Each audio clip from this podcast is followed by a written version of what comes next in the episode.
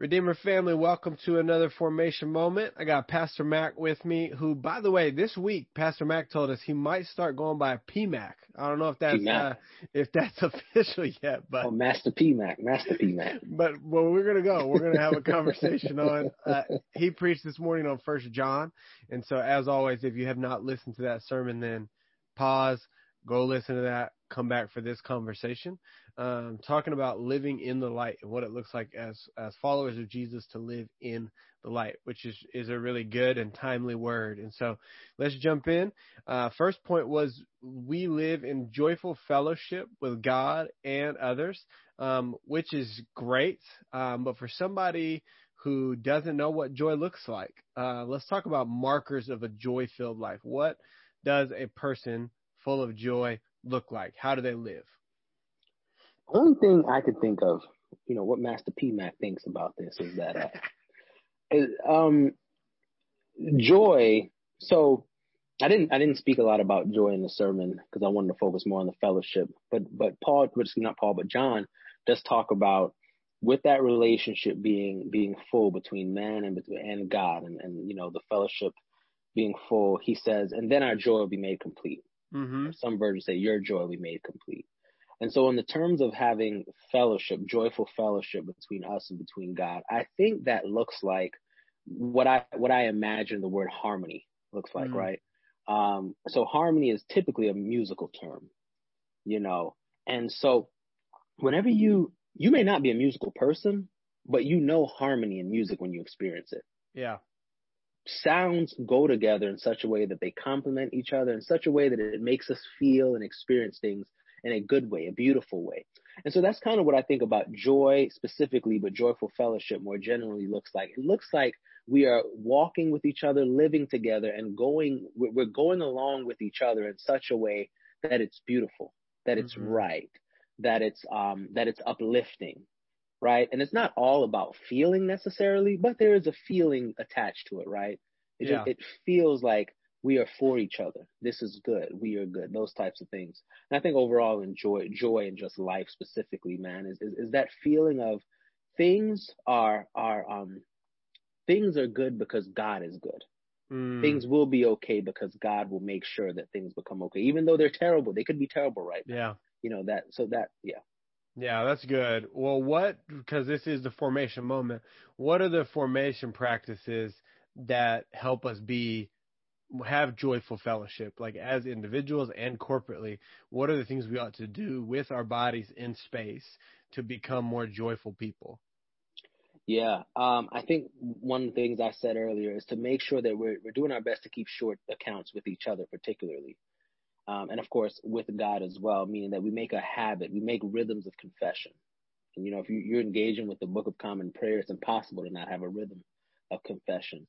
And so in confession, when we talk about in the Book of Common Prayer, it automatically gives us language to confess to each other and, and to work sure, make sure we're, we're, living in harmony with each other. So keep short accounts with each other.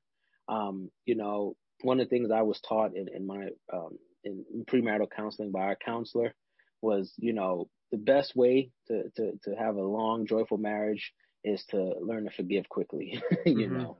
Um, and that's just because broken people we're going to hurt each other, and we have to be willing to forgive quickly, and but also to repent quickly, right? To admit faults. And so, yeah, um, I think that's probably the, the mo- one of the most practical things we can do is make sure we we be quick to mend those rifts, to forgive, to let things go. Um, yeah, and I you have, you beat me to my next question, so maybe just say a little bit more about it. But what does keeping short accounts look like for somebody who just that terminology doesn't resonate? Like, what does it look like to keep a short account, or what does that practically mean? Yeah, like I said, it means to to not hold on to things. Mm-hmm. You know, um, yeah, you you deal with it, deal with it, but let it go, right? Um, and, and, and it's, it's twofold, right? It's, it's the person coming to someone and saying either, Hey, this was hurtful. You hurt me, whatever the deal may be. Or the other person saying, Hey, I hurt you, whatever. And then the other person be able to say, Oh, my bad. You know, love you. What can I do better? Deal with it. Let's move on. Right. That's a short account. Um, yeah. versus. So it's not, know, it's not conflict avoidance, right? No, we want to be really, we want to be clear about that. And maybe, right. um, I'll take that a step further. It's not, um, sweeping everything under the rug, or it's not pretending that a difference doesn't exist, but it is actually calling out when there's friction in a relationship for the purpose of finding that that place of peace, right? And yeah. so it's peacemaking, not peacekeeping, right? Yeah. Because I think that's really important that we don't become um, one conflict avoidance could lead us to becoming a faux community, right? A, yeah, a community like we we we all love Jesus, right? That's going to be the one thing that brings us together as a church community. But we might come at that in very different ways, and we might offend each other in the ways that we come at that, right? Whether that's our a theological belief or just a day to day interaction. And so I think it's right. important to say keeping short accounts is not not talking about stuff. It's not um, just moving on from stuff without talking about it. It's really important that um, that I think the second part of that account, right, mm-hmm. is kind of sh- accountability with yeah. one another is mm-hmm. important. Um, yeah. So yeah, I just wanted to tease that out. If anybody felt like we were saying like, yeah, just everything is easy breezy and no right. no no problem. Like that's right, not right. going to be the case if we're doing this well um, we're going to need to have short accounts because it means that we're going to be in, there will be things that conflict in our lives mm-hmm. together. And I think that's important to note um, from a formation perspective that that means then we've got to invite Christ into that process with us. And that's important. Uh, mm-hmm. So then the second point you talked about living in the light, which was great. Um, t- and to, to, you talked just a minute ago about confession of sin, using the Book of Common Prayer. Um, what does it? What are the the words or the phrases in the prayer of confession? Even let's get really specific. That really form us to think better about just our daily interactions, so that we're quicker to see where we might have offended someone. If, are there key words or phrases in there that you think about um, that just help us be more confessional people? Yeah, I think the main ones is um, we have not loved you mm. as our, and we have not loved you um, the way we are. We have not loved others as ourselves. Mm-hmm. You know, it's, it's, the summation of, of the law and the prophets, as Jesus says, right? Love God, love yeah. others. And I think that's probably the most explicit language, but all of it overall, you know. Um, and then of course also the proclamation of the priest, right? I love that, right? You know, that, that it talks about actually living now a life of repentance afterwards and, and, and living, um, out of gratitude and those types of things. Um, but yeah, I think that's, that's probably the most, the most succinct, most explicit language that points it out, right? We have not loved you as we should. We have not loved our neighbors as ourselves. Um, yeah, yeah. Yeah. And I think the, the words, you know, things we have done and things we've left undone. Undone, yeah. Right? Causes yeah. us to be a people that think a little bit deeper. Because some, mm-hmm. it's not always something we do, but it might be something we didn't do. And well, I think that's yeah. a neat thing for us to think about. The other thing I really love about the prayer of confession is um, that we may delight in your will and walk and in your ways to the glory of your name, right? I, I think that, that's really important for followers of Jesus. Yeah. Um, circling back to the first point, what does it look like to be joy filled, right? It's mm. delighting in the way that's of our Father, yeah. not yeah. just, okay, this is what you want, God, so I'm going to walk it out, but like delighting in God's will and walking mm. in the way of Jesus, I think is really important to, in order to live in the lights, right? There, yeah. that we've got to be delighting in that. Uh, all right, last question here. You talked about normalizing transparency, which I think is, again, really big because we are in a culture, I feel, or I fear, um, that is faux community or idealized community is mm-hmm. easy, right? Mm-hmm. We sort of get that in Christian subculture, niceness, kindness, right? Yeah. But this yeah. idea of normalizing transparency, I think is difficult. So mm-hmm. talk more about, yeah, give us a vision in a minute or two of what would it look like for us to be a people that normalize transparency? Like how our conversations sound? Well, mm-hmm. what kinds of things will we say to each other? Um, yeah. cause I, I want that. I think that was like, man, I, I want us to be like that. That sounds rich. Yeah. Well, let me give you the, the long version. Yeah. Um, so one of the things I, I was writing about this in tandem with working on the sermon is probably the most transparent, most, I guess, quote unquote, real community I've ever experienced as a Christian was in seminary when I was working in the mental health uh, counseling program. Mm-hmm. And it was a group of 22 of us, Christian people, going through this program at a seminary. And we just really wanted, we just always talked about what was really going on under the surface. What's the question behind the question? What's the feeling behind the feeling, behind the action, all those kinds of things. And it just became really normal for us to be, to, to do that. It became normal for us to not be okay. Mm. So if you ask how you're doing, it was okay for someone to say, well, I'm not really okay right now. And then we can, we can go on from there, but we yeah. can say we're not okay. And it was normal. Well, then, you know, I leave that program. I go back into the real world and even the church world.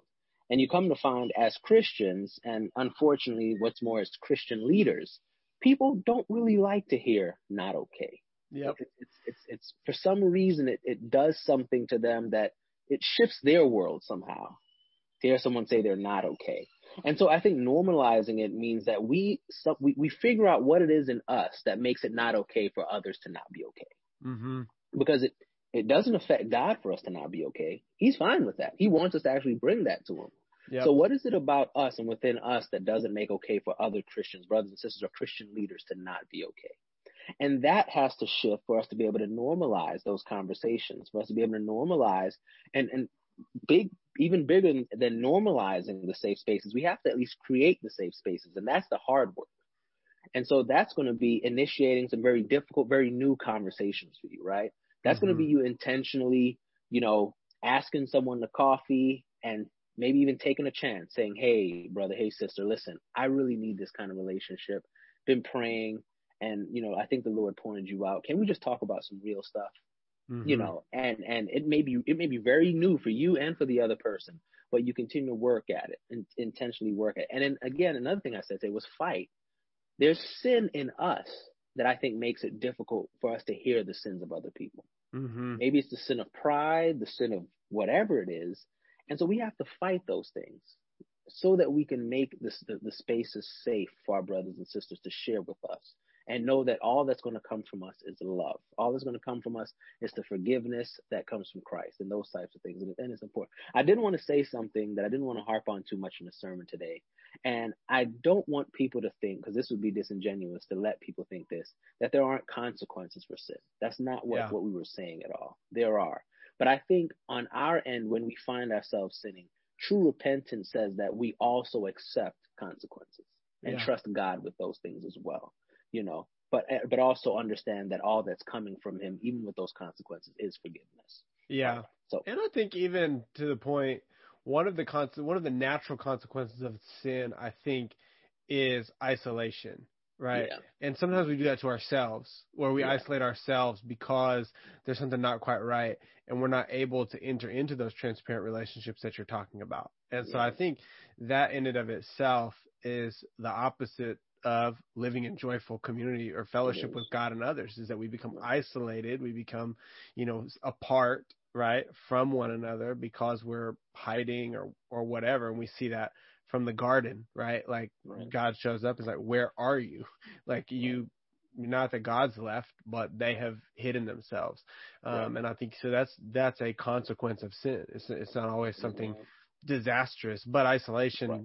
in its own way is a disaster because we were not meant to live alone. And so I think that's um, a, a, a well received point that we need to kind of think about. But yeah, I think just to to close this out, I think my encouragement for everybody would be um, to do what you just said, to find people. You may have already identified who the people are in your life. Right. You may already be walking with them and have built a foundation with them. And it's just having a conversation about a new depth that you want to get to, but you won't it I don't think it will just happen, right? And I think that's why we do these formation moments is to remind people that there's an intentionality. If you don't have a conversation with someone to tell them, "Hey, I really need a space where I do X, Y, Z," right?